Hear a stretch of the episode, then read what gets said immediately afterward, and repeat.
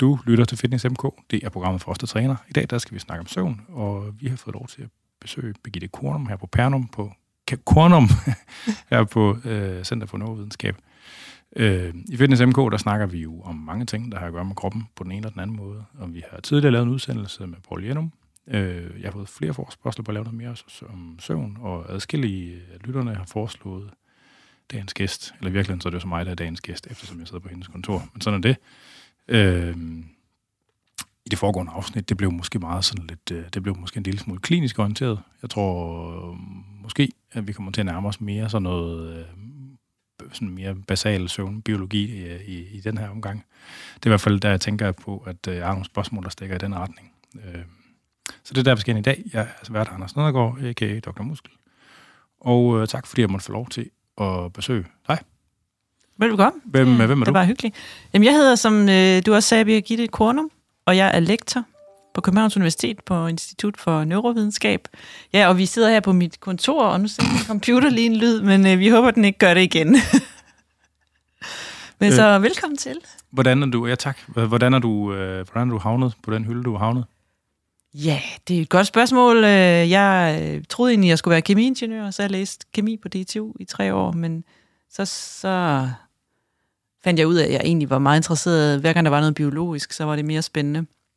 Så jeg læste humanbiologi som overbygning, og så gik jeg...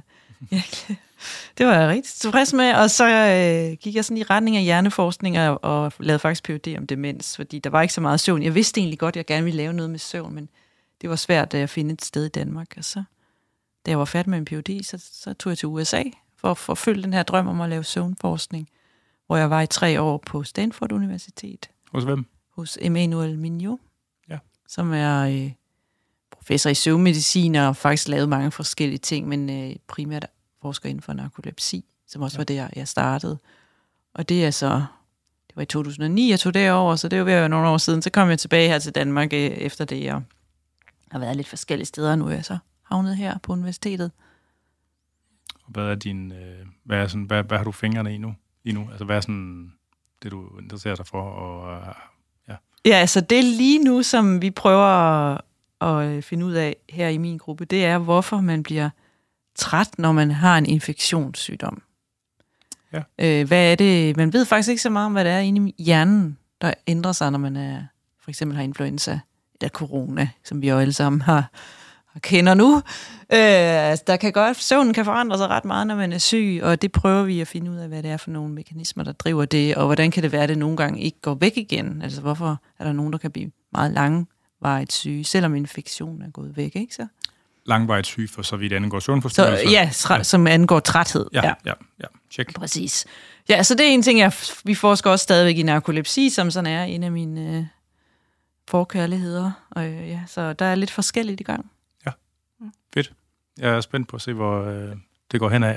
Altså, er det, okay, det går jo sådan, langsomt. Vi kommer, vi kommer til at skyde sådan, jeg kommer måske til at skyde lidt til højre og venstre, men altså du... Ja, ja, okay, du, du spørger bare. Til hjørnet, hvis der er noget. ja.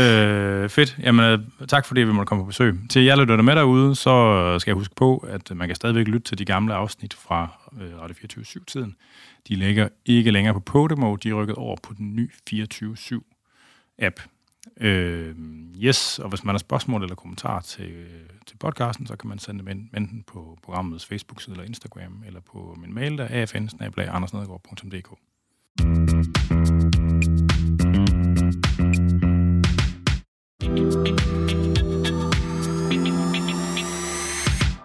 Og så skal vi til i gang. Lad mig starte, eller lad os starte sådan et helt øh, fundamentalt sted. Hvad er det, der sker, når man bliver træt, og er sådan altså almindelig fysiologisk træt, uden øh, uden, og alt sådan noget? Uden at have en sygdom. Ja, ja. ja altså, øh, man ved faktisk ikke præcis, hvad det er, der driver den der træthed. Man ved nogle af tingene. En ting, der sker, det er, at når hjernen er aktiv, og der foregår en masse ting, altså at processere sensorisk input, og man lærer nyt osv., så, så bliver der brugt en masse energi øh, ind i hjernen, og øh, det, øh, ja, der er et molekyl, der hedder ATP, som er sådan en energimolekyl. Det, ja, jeg tror, det kender du ja, godt. Ja, jeg tror også, lytterne er med. Altså sådan ja, og, og ATP, øh, det bliver, når det bliver omsat til energi, så bliver det nedbrudt og ender med at være adenosin. Og adenosin, det er et af de stoffer, som øh, inducerer træthed. Så når adenosin bygger sig op i hjernen, så signalerer det via adenosinreceptorer i et område. Det laver også andre ting. Men en af de ting, det gør, det er, at det øh, signalerer til et område, der hedder ventrolateral præoptisk kerne. Det sidder sådan i forenden af hypotalamus.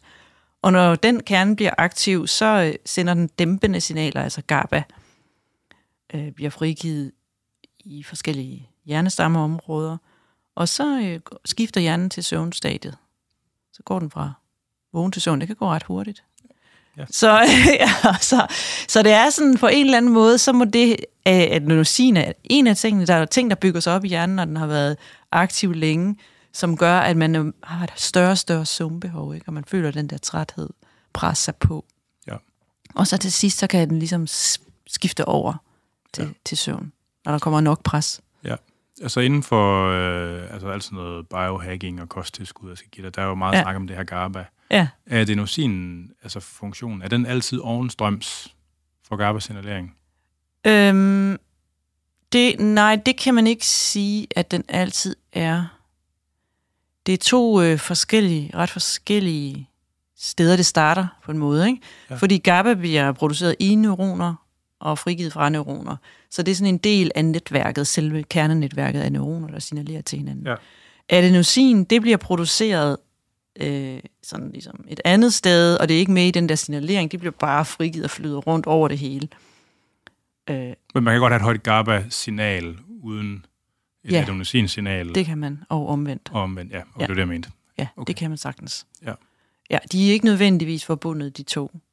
Adenosin kommer ligesom fra en anden øh, side, og måske lidt mere i familie med det, man også kalder neuromodulatorer, altså stoffer, som som hverken er med i GABA eller glutamat, som er de store øh, tænders lukstoffer, ikke? Øh, men der kommer en masse andre, som modulerer det, der foregår, ikke? og der vil man nok måske mere placere adenosin. Ja. Som en, der kan gå ind og påvirke, øh, ligesom skubbe hele systemet lidt op eller ned. Ja. Når man, øh, i det øjeblik, man falder i søvn, så der er sådan en master switch ind i hjernen. Ja. Hvor meget ved man om, hvad den master switch er? Øhm, man øh, ved en del man ved, hvad det er for nogle neuroner i det der område ved LPO. For de kan gå i stykker. Det er ikke dem faktisk, der går i stykker. Oh, okay. Nej, men, men det er rigtigt. I narkolepsi er der nogen, der går i stykker. Og men dem, der, der har den, den der sjældne sygdom, så de holder op med at kunne sove, øh, no. det er vel det, der går i stykker. Der er det ikke, det synes jeg, der er et eller andet med. Ja, hvad er det? Det er et godt spørgsmål. Det er jeg ikke helt klar over, hvad det er for nogle Det går det meget, husker galt. Der altså, går i stykker. Det kunne godt være dem. Det er i hvert fald det område, vil jeg tro, der bliver ja. påvirket. Man har, der i good old days, Øh, der i starten af 1900-tallet, der var der jo den her spanske syge, som var en influenza. Og der var nogen, der udviklede sådan en meget kraftig hjernebetændelse. Og der var det præcis det der område, der gik i stykker. Og så fik de sådan... Encefalitika, letargica. Letargica, Men er det ikke, var det ikke en anden sygdom? Var det ikke en, mener man ikke, det var en tarmsygdom i virkeligheden, der gav det? Nej, det tror jeg ikke, men øh, det kan godt være, at der er nogle forskellige teorier om, hvordan det opstod. Okay. Men der er i hvert fald... Men det var sammenfaldende i tid i hvert fald. Det, det var sammenfaldende i tid med den her spanske influenza, ja, eller ja, ja. influenza og der er... Du har læst en masse Oliver Sacks. Ja. Og han har beskæftiget sig rigtig meget med dem, med dem der han, han arbejdede jo de første mange år. Ja, ja, nå, ja, og der var jo nogle af dem, der også... Der var nogen, der fik den her meget intense søvnighed. Der var nogen, der fik søvnløshed. Det var lidt forskelligt, ikke? Og der var nogen, der fik sådan lidt mere Parkinsons og øh, den her sammenhæng med influenzaen, den har været svær at bevise. Der er stadigvæk nogen, der vil hælde til, at det var influenza, der gjorde det. Okay. Øh, men der er jo der selvfølgelig også andre teorier. Ja. Så det er muligt, det har været tarmbakterier. Tarmene, de, de gør mere, end man skulle tro ved hjernen. Det er meget interessant. Øh, det var, det var bare det, jeg læste op på det for et par år siden, der synes jeg, med, at det, jeg stødte på dengang, det var, at det var et eller andet relateret til noget, altså nogle bakterier i tarmen, som der var gakket ud. Ja, det har jeg ikke selv øh, læst om, men jeg har heller ikke gået så meget ind i det, må jeg sige, så jeg ved det faktisk ikke. Jeg ved, jeg har læst om de teorier der omkring, at det var influenza, og hvordan man har forsøgt i nogle af de afdøde hjerner og lede efter influenza og gjort forskellige forsøg på at se, hvad det egentlig var, der skete. Ikke? Og det har faktisk været svært at bevise influenza-teorien. Ja. Som med den anden, det ved jeg ikke. Men altså for dem, for dem der ikke ved det, det var, der, der var mange millioner, der var syge, og folk de blev rigtig syge Meget og faldt i søvn, og det var ikke alle, der vågnede. Ja. Og dem, der vågnede, mange af dem havde meget, meget voldsomme symptomer resten af deres liv. Ja, ja. Ja. Og tilbage til søvn. Ja, ja, sorry. De områder, der blev ramt i den sygdom, uanset hvordan den så startede, det var de her områder i hypotalamus, som ja. hvis de sådan er i stykker på den ene eller anden måde, så får man fuldstændig forstyrret søvnregulering. Hvad de hedder? Hvad tænker du på? Det, den, det område i hjernen. Hypotalamus, eller den, den her ventrolaterale præoptiske kerne. Okay. Og inde i hypotalamus, der sidder der forskellige øh, celler, som laver forskellige neurotransmitter. Der sidder blandt andet hypokretin, som måske er det, du tænker på, som er sådan en vågen mediator. Hvis man, har, hvis man mangler hypokretin, så har man meget svært ved at holde sig vågen. Ja. Og der er også histaminneuroner der i hypotalamus. Og histamin er også et vågensignal. Og så er der ved siden af øh, locus coeruleus, som producerer noradrenalin, som også er et vågensignal. Og der er også raffekernerne, som laver serotonin, som også er et vågensignal. Ja. Så man har sådan forskellige vågensystemer der, som at de er jo også andre ting. Serotonin laver også andet end holde en vågen. Men de her systemer, hvis de er aktive, så er man mere vågen. Så det er ligesom vågen kernen. Der er, der er bare ikke kun én. Vel? Det er sådan en gruppe. Ja, ja. Altså, mit næste spørgsmål, det var egentlig, hvordan kan, man, hvordan kan det være, at man kan tvinge sig selv til at holde sig vågen? Altså det her, for især Lucas Cerolius, som laver noradrenalin, det er vores stresscenter. Ja. Hvis Lucas Cerolius er aktiv, så får man frigivet noradrenalin i hele hjernen, stort set hele hjernen. Og det er et meget kraftigt vågensignal. Hvis man går ind og stimulerer præcis den kerne, så vågner dyret med det samme. Ja. Så hvis man er stresset... Det var bogstaveligt talt, det forsøges det, du taler om. Ja, det var præcis det, og det har man gjort. Præcis det man se, har man lavet, og man kan, det kan man jo gøre meget præcis med moderne teknikker. Og man kan se, at musen vågner på to sekunder eller sådan noget. Det er virkelig et kraftigt vågensignal. Ja. Så hvis man på en eller anden måde kan få aktiveret noradrenalin ved hjælp af stress, ikke? så kan man holde sig vågen. Men det der ligesom med, at man kan, du ved, hvis man kan være rigtig træt, og man kan mærke sådan et søvnpres, ja. det der med, at man kan kæmpe mod det. Altså, hvad det er. Ja, jamen det er øh, på grund af, at de der forskellige systemer godt kan reagere på vilje. Og for eksempel også, øh, der er også dopaminsystemet, som også kan påvirkes. Øh, man har vist placeboeffekter og sådan noget, går nu igennem nogle af de her systemer. Ja. Så der er sådan en, altså der er en mulighed for at presse på vågen siden af ligningen ved hjælp af viljestyrke. Men man kan ikke blive ved. Nej, nej, nej. Det er... Der er ligesom en grænse, ikke? Der, altså, der kan blive så meget biologisk pres på søvnsiden af systemet, at du kan ikke modstå det. Og så nej. vil du falde i søvn. Paul Jenum, han sagde, at han mente slet ikke, det kunne lade sig gøre at holde sig vågen mere end et eller andet, altså et par døgn, uden at man oplever sådan mikrosøvn på en eller anden måde. Ja, det er jeg enig i. Okay. Ja, det har man også set. Altså, man har også prøvet at lave de forsøg. Man kan se, at hjernen begynder ligesom at skifte aktivitet i nogle områder, som ligner mere søvn. Så man har sådan en pseudo-vågen tilstand i virkeligheden? Ja, så man er vågen. Man kunne måske, hvis man er vågen med frontallappen, så, så vil man opleve det, som om man er vågen. Og så øh, kan man godt sove med nogle af de andre hjerneområder. Det er jo rimelig farligt. Jo, jo altså, jeg, altså der er jo soldat, der var man jo på sådan nogle, der bare har været på sådan nogle smadrede ture, hvor man ja. jo ikke sover i flere dage i træk, ja. altså til at arbejde hårdt fysisk. Altså der har man i hvert fald oplevelsen af, at der er et eller andet, der slukker, men altså selvom man har en eller anden form ja. for Ja, så man kommer i sådan en mellemfase. Der findes forskellige grader af det der, ikke? fordi der findes også noget, der hedder bevidste drømme, lucid, lucid dreams, dreams ikke? Ja, det er... hvor man øh, er faktisk, der er man over i søvn med det meste af hjernen, men man er alligevel bevidst, ikke? så der er sådan ligesom noget af hjernen, der vågner lidt, hvor det meste sover, og i den anden situation, der er det meste vågen, men noget af det sover. Er det noget, du beskæftiget dig med? Nej, ikke fagligt, altså ikke uh, professionelt. Nej, okay. Men jeg, jeg, det er ret interessant. Altså. Ja, det er virkelig sjovt. Jeg har hørt nogle foredrag om det på nogle forskellige konferencer. Der er seriøs forskning inden for det. Ja, det er trænerbart, og der er nogle stoffer, der påvirker det. Og, altså sådan... Ja, det er, ikke, det er ikke skide nemt at træne. Det er faktisk ikke alle mennesker, der overhovedet kan træne det. Det er ligesom om, at man skal have... Der er nogle forbindelser i hjernen, der skal være der. Ja. Og det er åbenbart ikke alle, der har dem. Interessant. Det ved jeg ikke rigtig, hvor så meget om. Men det var der ah. en, der sagde til et foredrag. Der er en gruppe i Tyskland, der forsker meget i det, og der er også en... Hvad hedder, fra, hvad hedder den? Det er Eller... Ursula Foss. Interessant. Den man lige. Ja, jeg, du, jeg kan give dig nogle navne, hvis du vil mere om det. Der er også en gruppe i Frankrig, som uh, har kigget på lucid uh, dreams i narkolepsipatienter. De har det nemlig rigtig meget. Ja. Så de, de har lidt mere mixet. Altså, så der er sådan en, altså, der er en, der er en eller anden form for glidende overgang ja. over altså lucid dreaming, øh, søvngængeri. Øh, ja, der er, det er lidt inden for den samme boks, alt det der, ikke? Sleep terrors, altså sådan helt ja. over, ja, okay. Det kan man sige. Ja. Eller hvad hedder det, sleep paralysis, du det mener? Ja, sleep paralysis, ja. ja. Ja, sleep terrors, det er lidt noget andet, for der ja. er man faktisk fuldt sovende, men øh, ja. der vågner man fra det, ikke? Ja. Ja, men det var ja. slip på uh, søvnparalyse. Ja, søvnparalyse, og, ja, og så de der vågenfænomener, hvor man uh, sådan døser hen, eller halvdelen, lidt af hjernen begynder at falde lidt i søvn, og hvor man har været vågen i meget lang tid. Ikke? Det er ja. ikke så tit, man oplever det, men selvfølgelig, hvis man er soldat eller elitesport, øh, udholdenhedsting, ikke? hvor man skal kunne være vågen i meget lang tid, så vil man også kunne opleve det. Altså det her med at... Altså, nu, nu ved de fleste folk efterhånden, at det er rigtig, rigtig usundt at undertrykke sin søvn. Ja. Øh, opstår der tolerance over for det? Nej, det gør der ikke. Altså, det, når man hører om de der folk i USA, der vil ja. basser to-tre jobs ad gangen, og ja.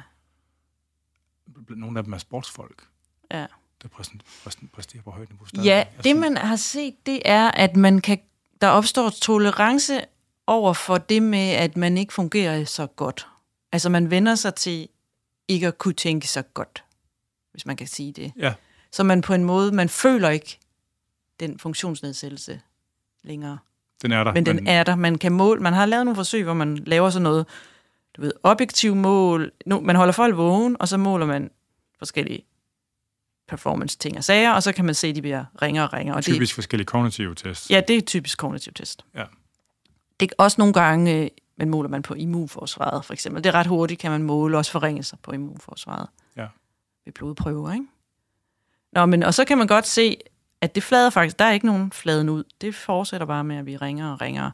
Men hvis man så laver subjektive ting, hvor man spørger folk, så øh, oplever de, de sig til det. at de vender sig til det. Men ja. det kan, de kan ikke længere mærke det.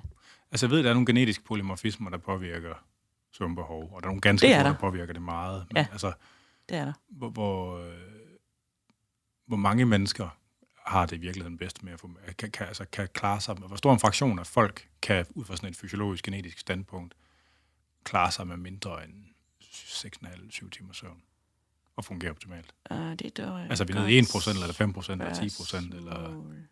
Og jeg er med på, at der er noget med alder og sådan... Øh, ja, der, der, med alderen går det faktisk øh, sådan, at man som regel kan klare sig med lidt mindre søvn.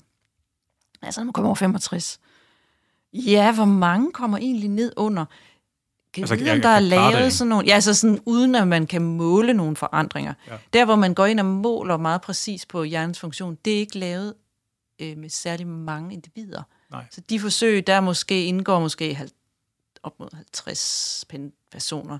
Så der kan det være svært at sige præcis, hvor mange falder under. Ikke? Så der har der været sådan noget med, at man har delt dem op i tre grupper, og måske 60, 20 personer i hver gruppe. Og så 20 af dem, de skal klare sig med 6 timers søvn. Og så viser det sig, at der er måske højst 1, 0 til 1, okay. der ikke får nogen målbare forandringer. Øh, så det er meget få. Ja. Men, det, men man har selvfølgelig et kæmpe sample. Der er lavet nogle forsøg i øh, San Francisco, hvor man har forsøgt at samle på sådan nogle familier med meget lavt søvnbehov. Ja. Og de findes, de er ekstremt sjældne. Det er måske en ud af en million familier. Men når man øh, ligesom beder he, altså man leder med lys og lygte over hele verden, så kan man godt finde dem. Ja. Så finder man familier, og så kan man godt isolere genet og finde ud af, hvad er det egentlig for en mutation, de, den familie har, som gør, at de kan nøjes med fem timer søvn.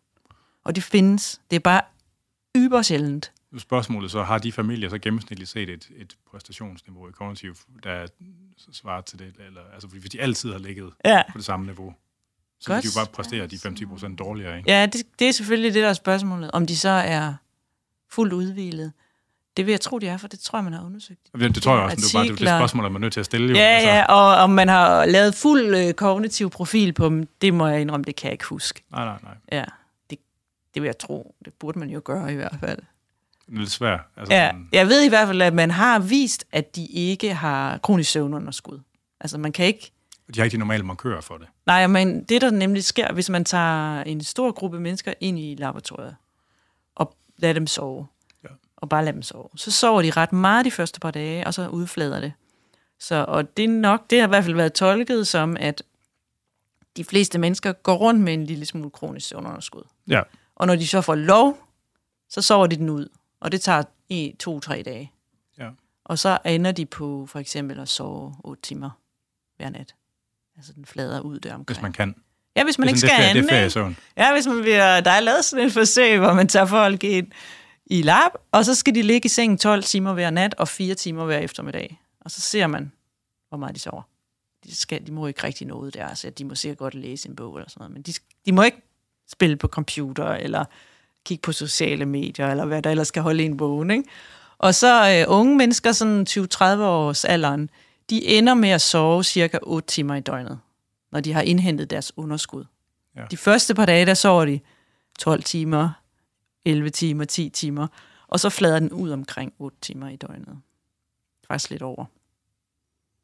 Ja. Ej, det må være irriterende ikke at rigtig måtte stå op. Ja, så ligger man bare der, ikke? Og så skal man kede sig. Ja, og så sover de en, cirka en time i løbet af, dagen der, i de der fire timer, og så sover de de der syv timer om natten, otte timer. Interessant. Ja. Og hvis med, den, det samme forsøg er lavet med nogle pensionister, og de, de lander lidt lavere Ja. gennemsnittet. Øhm, fortæl mig om hjernebølger, den her overgang, der sker, når man falder i søvn. Ja.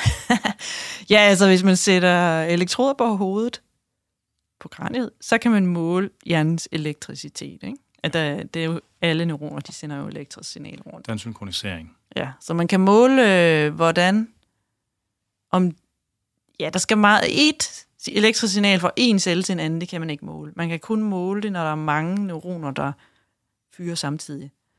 Øh, så det, der sker, når man, er, når man er vågen, så fyrer det ikke så meget samtidig. Så kører det, så ser man sådan meget lavt signal, masse forskellige små bølger oven i hinanden. Ja.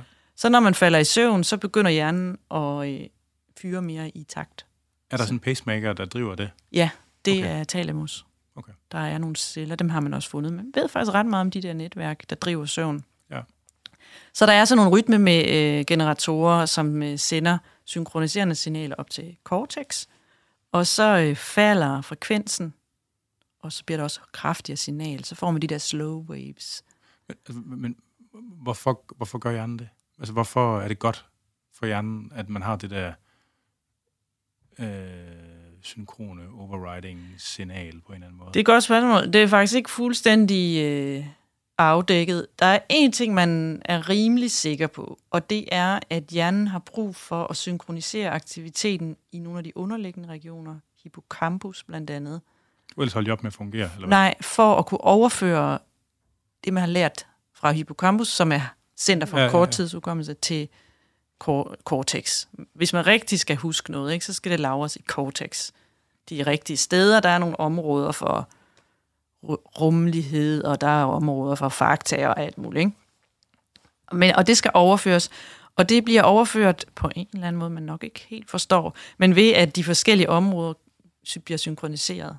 Ja. Så man har brug for at synkronisere aktiviteten i store dele af hjernen, for at kunne overføre den viden, man har, liggende til de rigtige steder. Så det er i hvert fald én ting.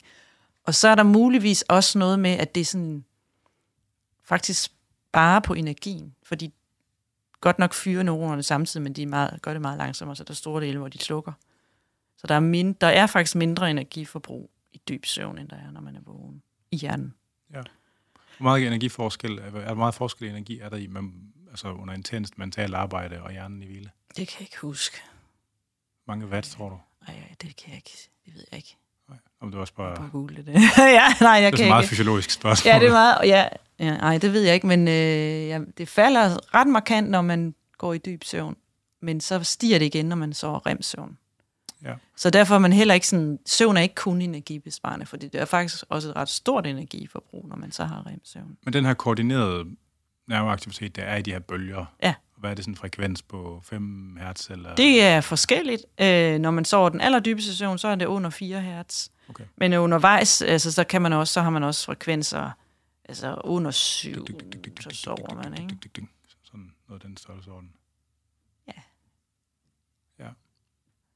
Hvordan varierer de her bølger med søvndybderne?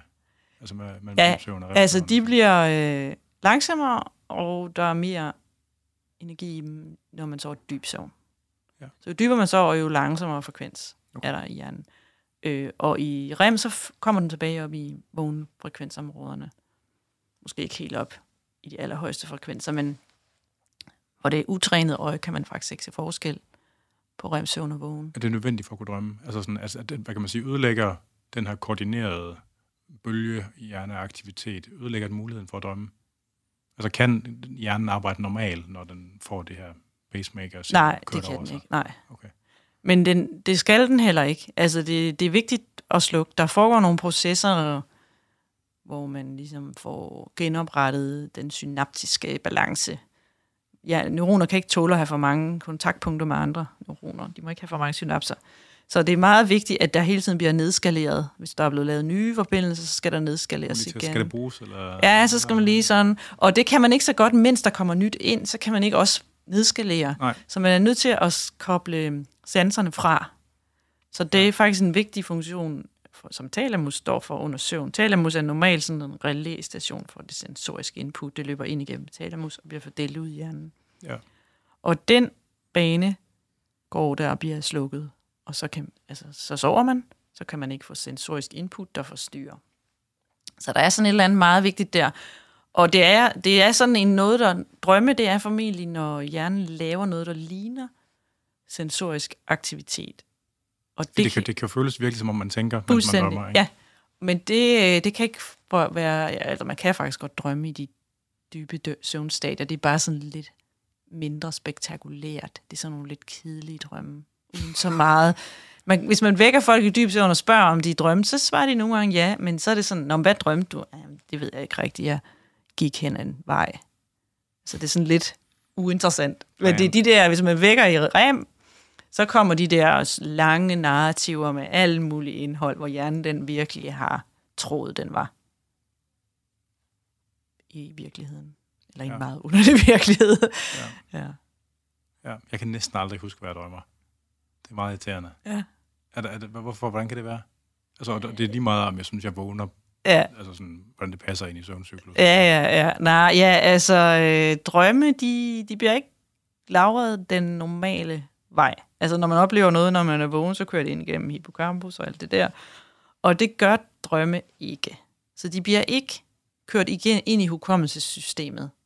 Så hvis man skal kunne huske dem, så skal man lige når man vågner, have dem dem flyttet over i den vågne hukommelse. Så man Ja. er nødt til at tænke på dem. Aktivt. Ikke? Så kan de blive flyttet over, så kan man godt huske dem. Og Men det går noget tid, før hippocampus begynder at virke, efter man er vågnet. Ikke? Altså, den starter ikke på 100%, vel? Det ved jeg ikke faktisk, men det er nok en meget godt bud på en forklaring, at hos nogle mennesker, der kan man simpelthen ikke få flyttet det over i den aktive hukommelse, fordi det, det er ikke klar, eller hvad ved jeg. Nej, nej. Men hvis, så det er vigtigt, hvis man vil huske en drøm, og jeg tror, altså der er nogen, der siger, at man kan øve sig på det. Ja, men det, er også, det tror jeg også. Ja. Jeg har aldrig prøvet sådan noget. At man sådan altså, Virkelig prøv, har en dagbog liggende, og når, hver morgen man vågner, ja. så prøver man at ligge stille og, og tænke over, om man kan komme i tanke om en drøm, og i starten vil man ikke kunne, men måske efterhånden, så kan man godt. Det her med, at øh, hjernen laver væksthormon, når man sover. Ja. Hvordan koinciderer det med, med, med søvnstadierne og sådan søvncykluserne? Ved du det? Det ved jeg ikke. Om der er noget sammenfald? Nej, det ved jeg ikke. Men det er der garanteret. Ja. Fordi det er meget forskellige... Øh, mener, man siger, i unge mennesker, så er de 4-5 pulser, ikke? 3-4, 2-4, når, når man bliver ældre, ikke? Jeg ved ikke, men det, det kunne jo godt passe med det kunne passe med dyb søvn. Det vil nok Ja. ja. være under dyb søvn, det ved jeg faktisk ikke. Jeg ved bare, at det, det er rigtigt nok, det du siger, ikke? at der bliver lavet væksthormon, når man sover. Og det hele taget er der mange af vores hormoner, der har sådan en døgnrytme, cyklus, og er afhængige af, at man har en god rytme. Og så bliver de ikke produceret i takt med den. Og mange af dem er faktisk ikke så afhængige af søvn som sådan. Det er fordi, at- væven har deres egen... Ja, de har ligesom deres egen rytme. Men ja. det er bare enormt be- godt, hvis de kan følges ad, og de ligesom følges med de andre processer, der, der hører til søvn. Så det er en kæmpe fordel at, være, at have det hele synkroniseret. Og det gør man ved at have en god døgnrytme og en god søvnrytme, som følges ad. Følger du Det kan Huberman? være svært. Nej, det gør jeg ikke. Han er sådan en... Øh, ja, men han er, han er neurolog fra Stanford. Stanford. Er det. Ja, jamen, jeg har ham på min to-do-liste og prøver at begynde at høre det, fordi jeg har stået på det nogle gange. Men jeg må indrømme, det er ikke så tit, jeg Nej, altså med hans podcast, det. der, der starter han, altså han er, så har han været på Joe Rogan, og han er sådan blevet lidt sådan en, du ved, sådan en som, øh, sådan de der alt-right og biohackers, de gokker helt ud over. Ja. Altså, øh, så bliver man så træt. Han siger jo, at han er jo modstander af, at øh, folk de bruger melatonin. Ja. Til, øh, i forbindelse med søvn. Mm. Man synes ligesom, at man skal bruge det her med lys klogt. eksponering. Ja. Altså, men... altså, der er jo ret god evidens for, at melatonin gennemsnitligt set gør et eller andet konstruktivt for folks søvn. Altså, så, så er jeg med på, at man kan vel tale om det her med, om, nej, Der er faktisk ikke så god evidens for melatonin. Der er nogen, det ser ud som om, at der er... Altså hvis du, når du er ældre, man skal altid passe på, når man snakker øh, generelt om søvn. Ja. Fordi det kan man ikke. Nej. Det er forskelligt fra aldersgrupper, fra køn, alt muligt. Ikke? Ja. Men hvis man er, så hvis man er ældre, så kan man godt finde øh, nogen, som holder op med at producere det selv, i hvert fald ikke har nogen særlig god melatoninrytme ind, indre. ja, ja, Og de kan have glæde af det, og hos dem virker det. Men hvis man har endogen melatoninrytme, og det har de fleste af unge mennesker, Ja. helt naturligt, så gør det ikke særlig meget. Det kan godt gøre lidt, og det, i værste fald øh, kan det gå ind og forstyrre det endogenen. Og så øh, er du lige pludselig afhængig af at skulle gå og tage det. Jeg, jeg er også øh, jeg er heller ikke så begejstret. Nå. Og jeg synes ikke, der er særlig god evidens. Altså, men undskyld, jeg afbryder. Ja. Øh, altså, det går det mig, der ikke kan læse metaanalyserne. Mm.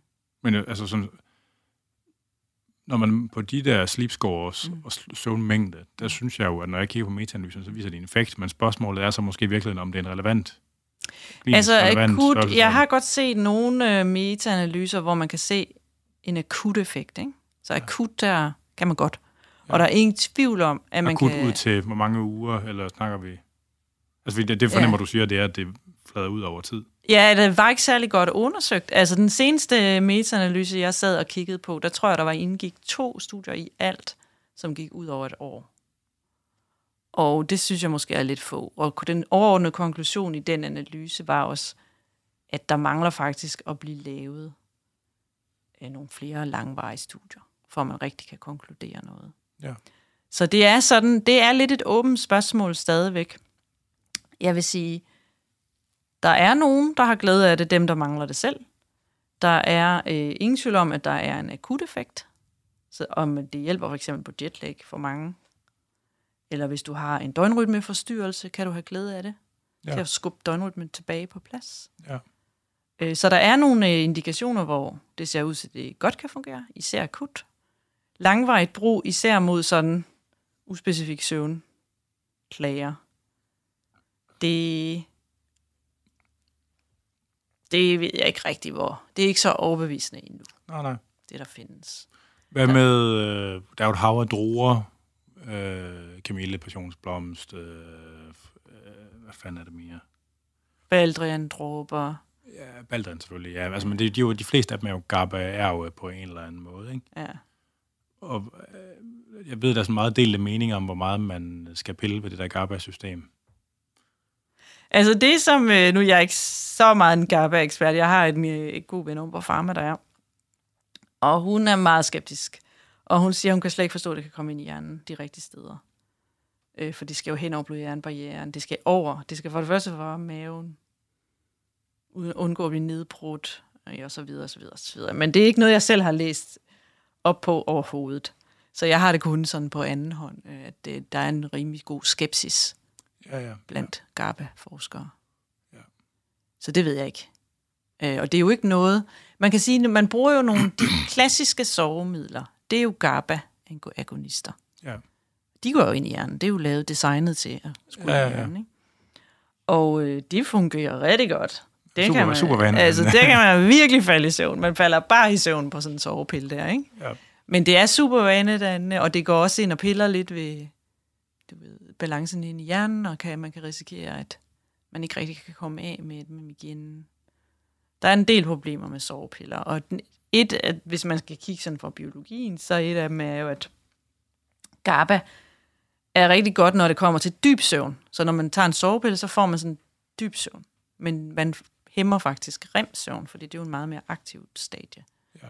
Så man får ikke så meget REM-søvn, man får faktisk for lidt. Og det er jo okay i en kortere periode. Hvis alternativet er nul søvn, så er det da bedre at få lidt søvn i en periode, Ja. som sådan er akut behov. Ikke? Men over lang tid, så er det et problem ikke at få sin REM-søvn. Så det går ikke. Nej. Så det er derfor, man plejer at sige om sådan nogle sove- sovemidler der, som jo er GABA-baseret, at øh, man skal bruge dem, hvis, hvis der er god grund til det, og man skal prøve at stoppe med det igen hurtigt som muligt. Ja. Ja, og det skulle være forfærdeligt at stoppe med Ja, benzodiazepiner. det tror jeg faktisk er ret forfærdeligt, fordi hjernen øh, indstiller sig på det, ikke? Så når det pludselig ikke er der længere, så virkelig svært.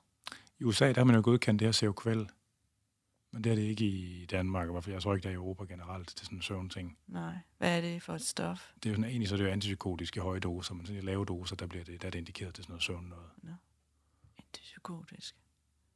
Men man bliver sådan helt zombie af det. Er det sådan Altså- en, øh, ligesom ketamin eller sådan noget? Åh, gud, det kan jeg ikke huske. Nå, ej, jeg ved det ikke. Det er ikke noget, jeg har læst op. Det Ja, hedder nok ikke Seroquel, det hedder jo øh, ketiap- ketiapin. ja, det hjælper ikke. Jeg er ikke øh, farmakolog på Nej, den nej, måde. nå. Øh, men det er også, altså man tænker, når man bruger det antipsykotisk, så lægger man, bruger man sådan noget 100-200 mg om dagen, og i søvns sammenhæng, så er det 5-10 eller sådan Okay. noget. Men altså man tænker bare, alt det der antipsykotisk noget, det er, det er noget... Fuh. Men Altså, det er svært at vide. Ja, det er ikke, øh, det er ikke noget, jeg har læst så meget om. Der er, der er ikke noget godt. Der er ingen Nej, gode nej. ting. Altså, jeg har fulgt med i det, fordi jeg har sådan på mine gamle dage her, der har jeg fået søvnproblemer selv. Øh, formentlig starten efter en hjernerystelse, Ej, ja, ja. og så er jeg også blevet ældre. Det er sådan Klassisk, en ting. begge dele, ja. Øh, hvor jeg har utroligt svært ved at have dyb søvn. Ja. Og Hvordan ved du det? øh, jeg, har, jeg har sådan en, sådan fornemmelse af at være halvvågen mange gange. Det har jeg aldrig haft før. Ja. Altså, øh, og nogle gange så vågner jeg, og så kan jeg mærke, at min krop den er vågen, ligesom om det er morgen. Ja, Altså ved jeg, ligesom når jeg sover og sover, hvis jeg, hvis jeg vågner sådan, åh, fordi jeg skal tisse, eller sådan, så ved jeg, at min puls den er på, du ved, øh, af 40, og mit blodtryk er lavt, og sådan noget. Nogle gange så vågner jeg sådan, bum. Ja. Og så kan jeg sådan ligesom mærke, at jeg trykker systemet, ligesom om morgenen, ikke? Ja. Men så er det bare klokken 4 om natten, ja ærgerligt. og så kan, og så kan jeg, altså, så er jeg nødt til at sætte mig op Ja. en time, for at kunne falde i søvn igen, ikke? Så kan jeg nogle gange falde i søvn, altså, men ikke altid. Men det er interessant, det du siger med, at du ikke øh, har en fornemmelse af, at du har dyb søvn. Der er nemlig kommet nogle ret nye studier, som prøver at kigge på, hvor godt kan folk vurdere deres egen søvn. Ah, Og det viser sig, at det kan man ikke. Nej. Og det, man typisk kan vurdere, det er de sidste 5-10 minutter. Så man, og det, det er meget, faktisk meget interessant. Det er en øh, forsker, der hedder Francesca Sclerari. Hende kan du også skrive på din liste, hvis du vil. Nå, men hun laver sådan noget multi-elektrode, 200 elektroder på hovedet, og så kigger hun på, hvad er det egentlig? Er der nogle hjerneområder, som bliver aktive, når man tror, man sover dårligt? Altså når man vågner om morgenen og siger, man har sovet uroligt og let og dårligt, og ja, og undersøgelsen viser, det har man ikke. Hvad er det for en mærkelig... Hvor, hvor, hvad er det egentlig, der gør, at man... Hvad, hvad afgør, hvordan man føler, ens søvn var? ja. Og så kan hun vise, at der er nogle områder, som bliver en lille smule for aktive om øh, frontalt. At den der følelse af at have været vågen, selvom man ikke var det, afhænger af, nu kan jeg desværre ikke huske, hvor det er, men jeg har lige hørt hende holde på en konference, det opdrag, øh, forelæg der. Nå, øh, så det faktisk øh, viser sig, at hvis man på en eller anden måde har et, hvor fanden var det, det var nok faktisk om bag hjernen, nå, det er også lige meget, hvor det var jo, men øh, hvis man får for meget aktivitet i det der hjerneområde, især den sidste del af søvnen, så når man vågner, så har man fornemmelse af, at man har været vågen hele natten. Men det har man ikke. Nej. Og så øh, hendes forskning går ud på at, ligesom at prøve at se, der noget, man kan gøre ved det her. Der findes en hel, ikke en hel, der findes nogle mennesker, der får, der døjer med søvnløshed, tror de, men det viser sig, at det er sådan en psykisk søvnløshed, at de sover faktisk, men de har det forfærdeligt. Og de synes virkelig ikke, de sover. De, de har sådan en fornemmelse af, at de aldrig sover, og de sover af helvede til. Men de gør det jo, når man måler dem. Ja. Og det er jo frygteligt at have det sådan, fordi det kan man jo ingenting gøre ved. Altså, man sover jo. Men man har bare den her frygtelige fornemmelse hver dag. Ja. Og så prøver hun at se, Nå, men hvad er det? Kan man gøre noget ved det? Kunne man prøve at afaktivere det der område, så man igen kan mærke, at man faktisk sover? For det, det er da ikke spor rart at, Ah, nej. at have sådan en evig fornemmelse. Så det er bare vildt. Det synes jeg Men har godt... det så øh, funktionstab svarende til, at Nej, sover nej, dårligt? det har det ikke. Nej. Nej. Det er en ren og skær øh, psykisk ubehag Ja, ved det. De har sådan en fornemmelse af, at de ikke sover. Jeg, kan, jeg har funktionsnedsættelse Ja, med det. Når det kommer sådan en klynger, Ja. og så er nogle klynger, der, når det sådan er skidt, så er det rigtig skidt, altså, så, kan jeg ikke, så kan jeg ikke arbejde. nej. Altså, så, så er jeg helt nede på 25 procent Sygt, ja. funktionalitet. Ja, eller sådan noget. ja, så, Altså, øh, den, det er jo, så ved man jo. Det er jo netop det, man også siger omkring søvn, at det, man i virkeligheden skal kigge på, det er, hvordan man har det om dagen. Man skal Ja. sørge for at mærke efter, det er klokken 11 om formiddagen, hvor godt fungerer man egentlig der. Ja, det gør jeg også. Jeg har ja. regneark, hvor jeg noterer Ja, det er utrolig mange ting. Ja, ja, og det er det, der tæller. Det er i virkeligheden der, man kan finde ud af, hvordan man har sovet. Det er, om man fungerer godt der om formiddagen. Ikke? Ja. Jamen, så noterer jeg, hvornår jeg har trænet, og hvor sent jeg har arbejdet, hvad for nogle kosttilskud, Ja. hvornår jeg er gået i seng, og hvor lang tid jeg har brugt på at falde i søvn, og jeg vågen om natten. Og, Ja, ja. Prøv også sådan at se, om du kan finde mønster i det. ja, Ja. ja. Og det, der er ikke så meget. Nej, Og, altså, det er skidt at træne sent, det er skidt at arbejde sent. Ja, det er Og det. det er helt klart bedst, at det er at gå tidligt i seng. Noterer du måltider, tid på en måltider ned også? Øh, nej, det gør jeg ikke. du Men det er sådan rimelig fast, Ja, faktisk. okay. Altså, Fordi det er nemlig også noget af det nye, som jeg har lagt mærke til, der kommer mere og mere frem af, øh, er sådan den ret Styrende effekt overraskende store effekt, ja, det har, hvornår man spiser. Ja. Og det hjælper rigtig meget, hvis man kan lade være med at spise efter klokken 8. Ja. Det er måske svært, hvis man træner meget. Det ved jeg ikke helt. Det er jeg ikke nok forstand på. Men man skal jo på en eller anden måde have sit kaloriebehov dækket, men det skal man så sørge for at få inden klokken 8. i, de, øh, I de studier, der er lavet, tager man højde for folks normale rytme? Altså, eller tager man folk ind, og så randomiserer man dem forskellige tidspunkter, eller... Øh, det eneste, jeg lige kan detaljerne på, der tog man folk, en ret stor gruppe af sådan nogle øh, prædiabetisk, prætype 2 diabetes, øh, lidt ældre folk. Og så randomiserer man dem, og så den ene gruppe, de, de øh, måtte ikke spise efter klokken 8, og den anden, de måtte gøre, som de gjorde for, før. Men det er måske ikke så mærkeligt, det forsvar, man får, når det er den gruppe, man er fat i. Nej, men det er en øh, ret mild intervention. Og de får det bedre, de sover bedre, de øh, får det bedre i forhold til deres diabetes. Og, Og men hvis, at noget, hvis noget, altså hvis det at spise og tvinge kroppen ind i en tilstand, hvor den skal distribuere næringsstoffer, det er formentlig stressende på en eller anden måde for folk, der er prædiabetiske, ikke? på en anden måde, end det er for folk, der er i god form. Nå, nu forstår jeg, hvad, hvad du siger. Øh, altså, vil det have den samme effekt? I folk, der har en god metabolisk folk, der- profil. Det ved jeg ikke. Det tror jeg ikke, man har undersøgt. Men jeg tænker også det der ligesom at, at man ved jo ligesom, at der er noget... Øh, Mm. Altså kroppen har en forventning om mad på bestemte tidspunkter. Der Ja. er sådan en periodicitet Ja. i det. Altså jeg kan godt vide, om folk, der er vant til at spise klokken 8, bliver, de, bliver deres, altså responderer de, du ved, ekvilibrerer det sig på et eller andet Ja. tidspunkt. Ikke? Ja, Fordi jeg kan godt forstå det, hvis man er vant til at spise klokken 7, og man flytter til det klokken 8 eller halv ja, 9, ja, ja. så kommer der en, altså en eller anden form af reaktion Ja. på det. Altså, jeg tror, i det her studie, der har det mere handlet om folk, som du ved, har lidt ikke så faste spisevaner, og spiser en, om aftenen, og aftenkaffe, du ved, og snacks, sene snacks og alt sådan noget. Og det er det, det, er det man skal stoppe med. Ja. Så, og de her, de har jo så været...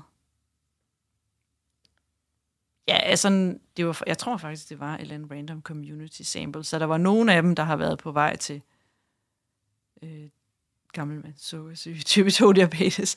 Ja, Ja. Men der har måske også været nogen, der ikke gør. Men det har i hvert fald ikke været, der har ikke været særlig mange i god form og unge sportsfolk og sådan noget der. Og, hele, og budskabet med for studiet var også, prøv at høre, det her det er en simpel intervention til den her gruppe af mennesker, som er sådan lidt prædiabetiske, lidt dårlige vaner, sover lidt halvdårligt. Ja. Sig til dem, de ikke må spise efter klokken 8, så får de det bedre. Ja. Så jeg ved det ikke. I Money in the bank. Det er jo, øh, ja, ja. Ja. ja. Øh, jeg har fulgt en del med i de der ligesom, ting, man kan gøre, fordi jeg tracker det så meget. Ja. Jeg har set, der er kommet et nyt lægemiddel, der er blevet godkendt, der hedder Daridorexant, som Ja. er en orexin-antagonist, Ja. øh, som ser ud til at påvirke søvndybde Ja. med sådan relativt lavt misbrugspotentiale i Ja. forhold til ting i øvrigt.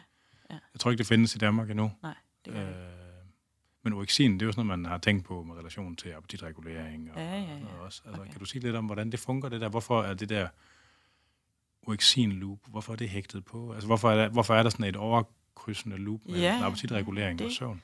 Ja, øh, ja, det kan jeg sagtens. Orexin, det er også det, det der også hedder hypokratin, som, Ja som det kalder jeg det, men det er fordi, jeg kommer ud af Stanford-miljøet, hvor man kalder det hypokratin, og alle andre steder, der kalder man det orexin.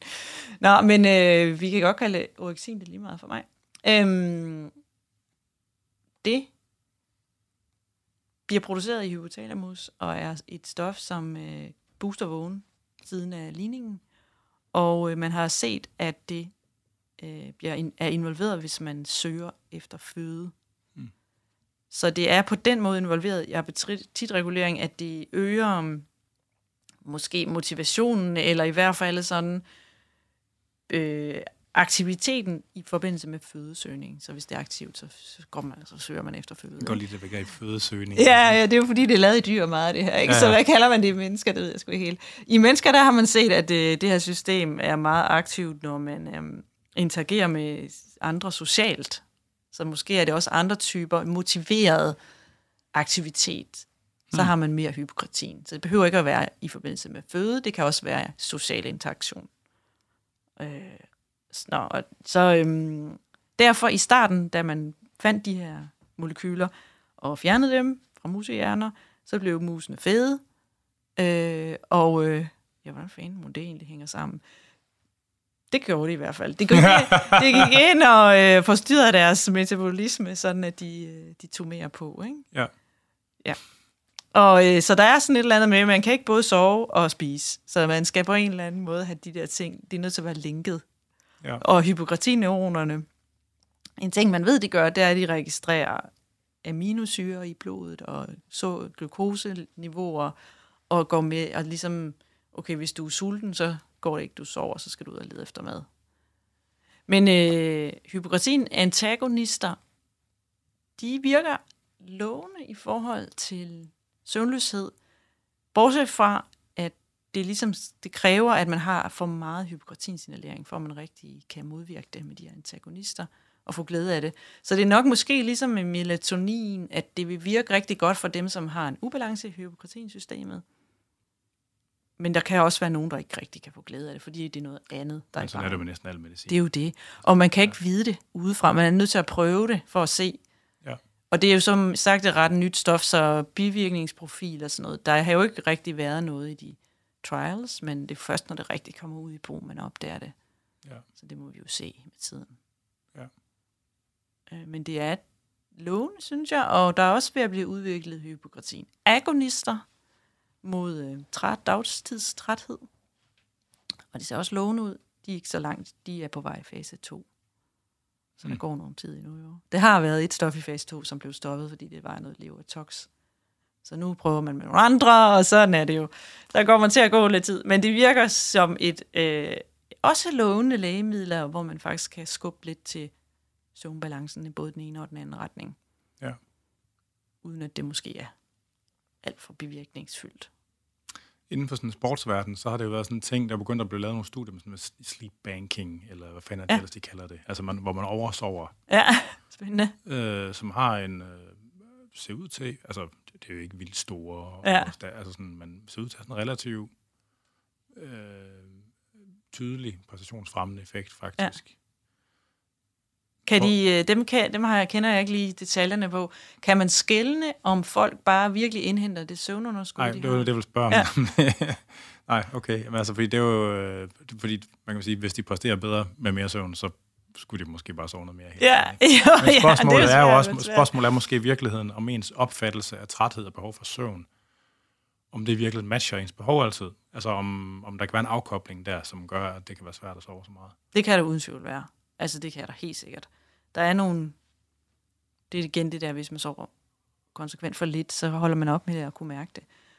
Ja. Øh, og der er også nogen... Altså der, det der med, om man kan sove for meget, det er faktisk meget, der tyder på, at det kan man egentlig ikke. Altså, det er svært at, det, det er svært at sove, hvis man ikke har noget træthed inde i hovedet. Ja. Øh, men der er nogen, der sover virkelig, virkelig meget, så er det måske snarere, fordi der er en eller anden underliggende syg. sygdom. Ikke? Ja. ja. Men, øh, men det er da meget interessant. Jeg synes, der er en ting, som er vigtig ved søvn, og det er, at det er ekstremt fleksibelt. Det er jo et lidt dumt stadie på en måde. Man kan tænke sådan evolutionært, at det er jo farligt, og man kan ikke øh, indsamle føde imens, så der er alt muligt. Det er ligesom en afvejning.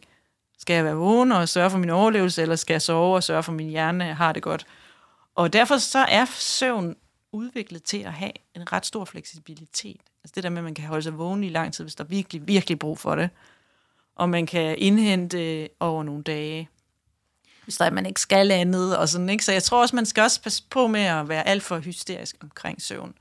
Fordi det, det har en fleksibilitet i sig, som er okay. Altså man kan skubbe nogle dage frem og kan, tilbage. Ja, og, og hvis man har en nat, hvor man sover dårligt, nå, altså herregud, pyt med det, så prøver man at indhente den næste dag. Eller. Ja, ja. Så længe man husker hele tiden, at det, det skal gå begge veje.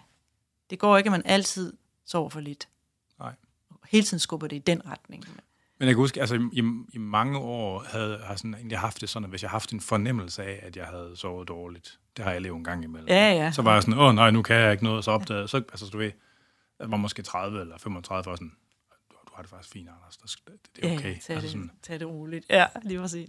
det var meget spøjst. Jeg ved ikke lige, hvor det, altså sådan, jeg ved ikke rigtig, hvorfor det var en ting. Altså sådan, men, øh, Jeg tror altså, man hører jo så meget om søvn. Ikke? Jeg møder mange, som hører så meget om søvn, og de er blevet så stresset og synes, at de sover så dårligt og, og er meget ked af det. Ikke? Og det synes jeg er vildt synd, at det, at det har den negative effekt. Det er jo skønt, der er så meget opmærksomhed på søvn. Det er vigtigt, og man skal sørge for at passe sin søvn. Men man skal også passe på med at stresse for meget over det, fordi det er meget destruktivt, faktisk også for søvnen, hvis man stresser meget over den. Ikke? Så man skal hele tiden minde sig selv om, at der er noget fleksibilitet i det, og det er okay at være vågen om natten. Det er ikke noget usædvanligt i det. Og man kan. Det gør ikke noget, om man sover lidt lidt om natten, og så tager en middagslur, eller Nej. alt sådan noget. nej. Det her med, altså, at det er godt at få blåt lys i øjnene øh, og, om morgenen, og Ja. måske godt at få varmt rød-orange lys i øjnene om aftenen, og, og den rolle, det har i forhold til at forme vores døgncyklus. Hvordan, øh, altså det er jo svært med vintertid og, Meget svært, ja. og sådan noget her. Altså, Rigtig svært. er, er der noget, altså det første spørgsmål til det, det er nok, er der ligesom noget adaptivt, der gør, at, for, at, at folk, der er længere nordpå, er bedre til at cope med det på en eller anden måde? Altså er der noget, har vi mulighed for at have sådan en adaptiv døgnrytme til det i virkeligheden, mm. eller er det bare noget skrald? Det er et virkelig godt spørgsmål. Man kan, godt, det er jo, man kan godt forestille sig, det er jo Ja. noget, der har været lang tid nok, og Ja. befolkningsvandringerne har været langsomme nok, til man rent faktisk godt kunne Ja, og sig, man kan jo i hvert fald se det i hudfarver, ikke? At, altså, at man har forsøgt at adaptere sig til det, det mindre lys. Ja. Så det har søvnreguleringen nok også. Øh, man, kan, man kan se, at man sover lidt mere øh, gennemsnitlige 20 minutter om, eller sådan noget, om vinteren Okay. på vores breddegrader. Så det er jo ikke en stor effekt, men der er en lille effekt på det, ikke? Ja. Ja. Måske nogen øh, kan cope med det bedre end andre. Der er sikkert nogle genetiske varianter. Der... Findes der nogle øh, let målbare biomarkører for søvnpres? Eller sådan søvnbyrde?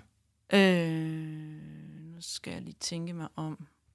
Altså kan man sådan måle, at folk i sommerhalvåret, at de ligesom har et større søvnpres på grund af, der er så lidt mørkt? Nå. Altså det, man bruger, hvis man skal lave, hvis man skal måle træthed, så bruger man øh, lette ting. Øjenblink, hastigheden af, hvor, hvor hurtigt man blinker, er, er biomarkør for træthed. Jo Nice. langsommere man blinker, jo trættere er man. altså, det kan man godt bruge, men man skal være lidt træt, ikke, før man kan se det. Hvis man har børn, så kan man jo kigge efter det. Øh, og så kan man måle øh, den her Psychomotor Vigilance Task, som er sådan en lille computertest, som er rimelig hurtig, som, hvor man måler reaktionshastigheder, hvor godt man kan koncentrere sig. Og det er sådan noget, man skal ud i. Der er ikke sådan noget, man kan tage. Man kan ikke tage en blodprøve, der afslører træthed. Det der adenosin i hjernen kan ikke måles udefra på en eller anden øh, fancy måde. Nej, det kan det ikke. Nej. Jeg ved ikke, hvor god en Findes der noget, F, øh, kan man, noget FMRI, som man kan... Man kan se i søvnpres? Nej, det gør der ikke. Findes der noget PET? Nej. Det gør der ikke. Mm. Man kan se, man kan godt, EEG vil man måske kunne bruge, der, vil man, der begynder man at godt at kunne se nogle, øh, en lille smule delta, altså lav frekvens i vågenhed, når man har været vågen længe.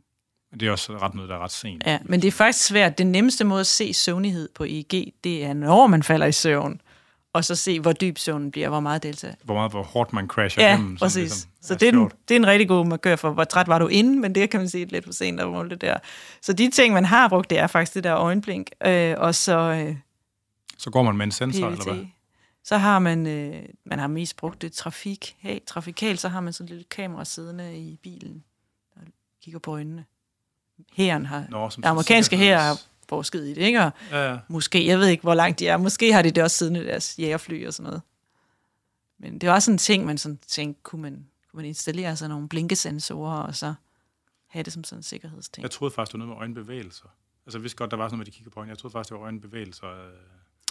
Ja, det kunne man måske godt, øh, også nu øh, om stunder, hvor man kan lave så meget deep learning og sådan noget, så kunne man sikkert godt bruge andre Det er rent ikke? subjektivt. Eller der er jo også det der i mange biler har, af hvordan du bevæger rettet, Ja. øh, afslører om, hvor meget du koncentrerer dig om din kørsel. Ja, ja, men du- jeg tænker bare, Ja. ja. det rent subjektivt. Jeg synes, det man oplever mest, men nu lægger man måske ikke så meget mærke til sin egen blink, men det der med, at øjnene klistrer fast på ting. Ja, begynder at rulle også, ikke? hvis man er meget træt. Så kan det godt være rulle ind i hovedet. Ja, måske også. Sjovt. Kan du sætte nogle størrelsesordner altså på, øh, altså hvad, sådan noget som lyseksponering fra skærme og kaffe og spise sent, altså hvor mange, Hvad det egentlig gør. ja, Ja, det eneste, jeg kan komme i tanke om af tal, det er et studie, hvor man kiggede på øh, sådan skærm, øh, baggrundslyst, oplyst skærm. iPad har det nok været, det ved jeg faktisk ikke. Jeg tror bare, der stod tablet i artiklen. Og læse på sådan en i fire timer om aftenen, frem for at læse i en bog. that's pretty intense. Ja, det er nemlig noget af en... Men det gør en forskel, hvor stor den er, ikke? Ja, nej, det det, det, det. ved jeg ikke. Jo, det kan godt være. Fordi Det, det har noget at gøre med den samlede mængde lys, der kommer ind i øjnene, er det ikke? Jo, så det kommer an på, hvor meget der skruer op for skærmen og sådan noget, ikke? Og hvad det Ja. er for en LED og lysspektret, der er. Hvis man dykker ned i det der, så er der faktisk lavet rimelig meget på det.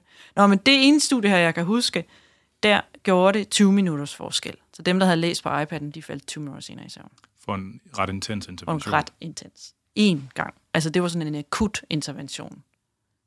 Så man kan sige, hvis man skubber sin døgnrytme med 20 minutter en dag, det er jo lige meget. Så skubber den sig nok tilbage igen. Men hvis man sover 20 minutter mindre per nat, så er det ikke lige meget. Nej, og hvis man gør det hver nat, en nat det er lige meget. Men hvis du hver nat sover 20 minutter mindre, og hvis du skubber din døgnrytme i de der 20 minutter hver aften, ja, så kan du godt gå hen og, og det kan akkumulere sig til nogle problemer på sigt. Ja. Så det er sådan det, man er bekymret for, ikke? Og i forhold til mobilbrug om aftenen og teenager og alt det der, så er man mere bekymret for den akkumulerende effekt.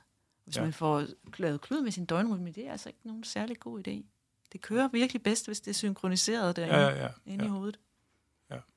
Så det er der en udfordring her. Nu sidder vi her på 6. sal med østvendte vinduer, ikke? og med solen ind. Det er dejligt.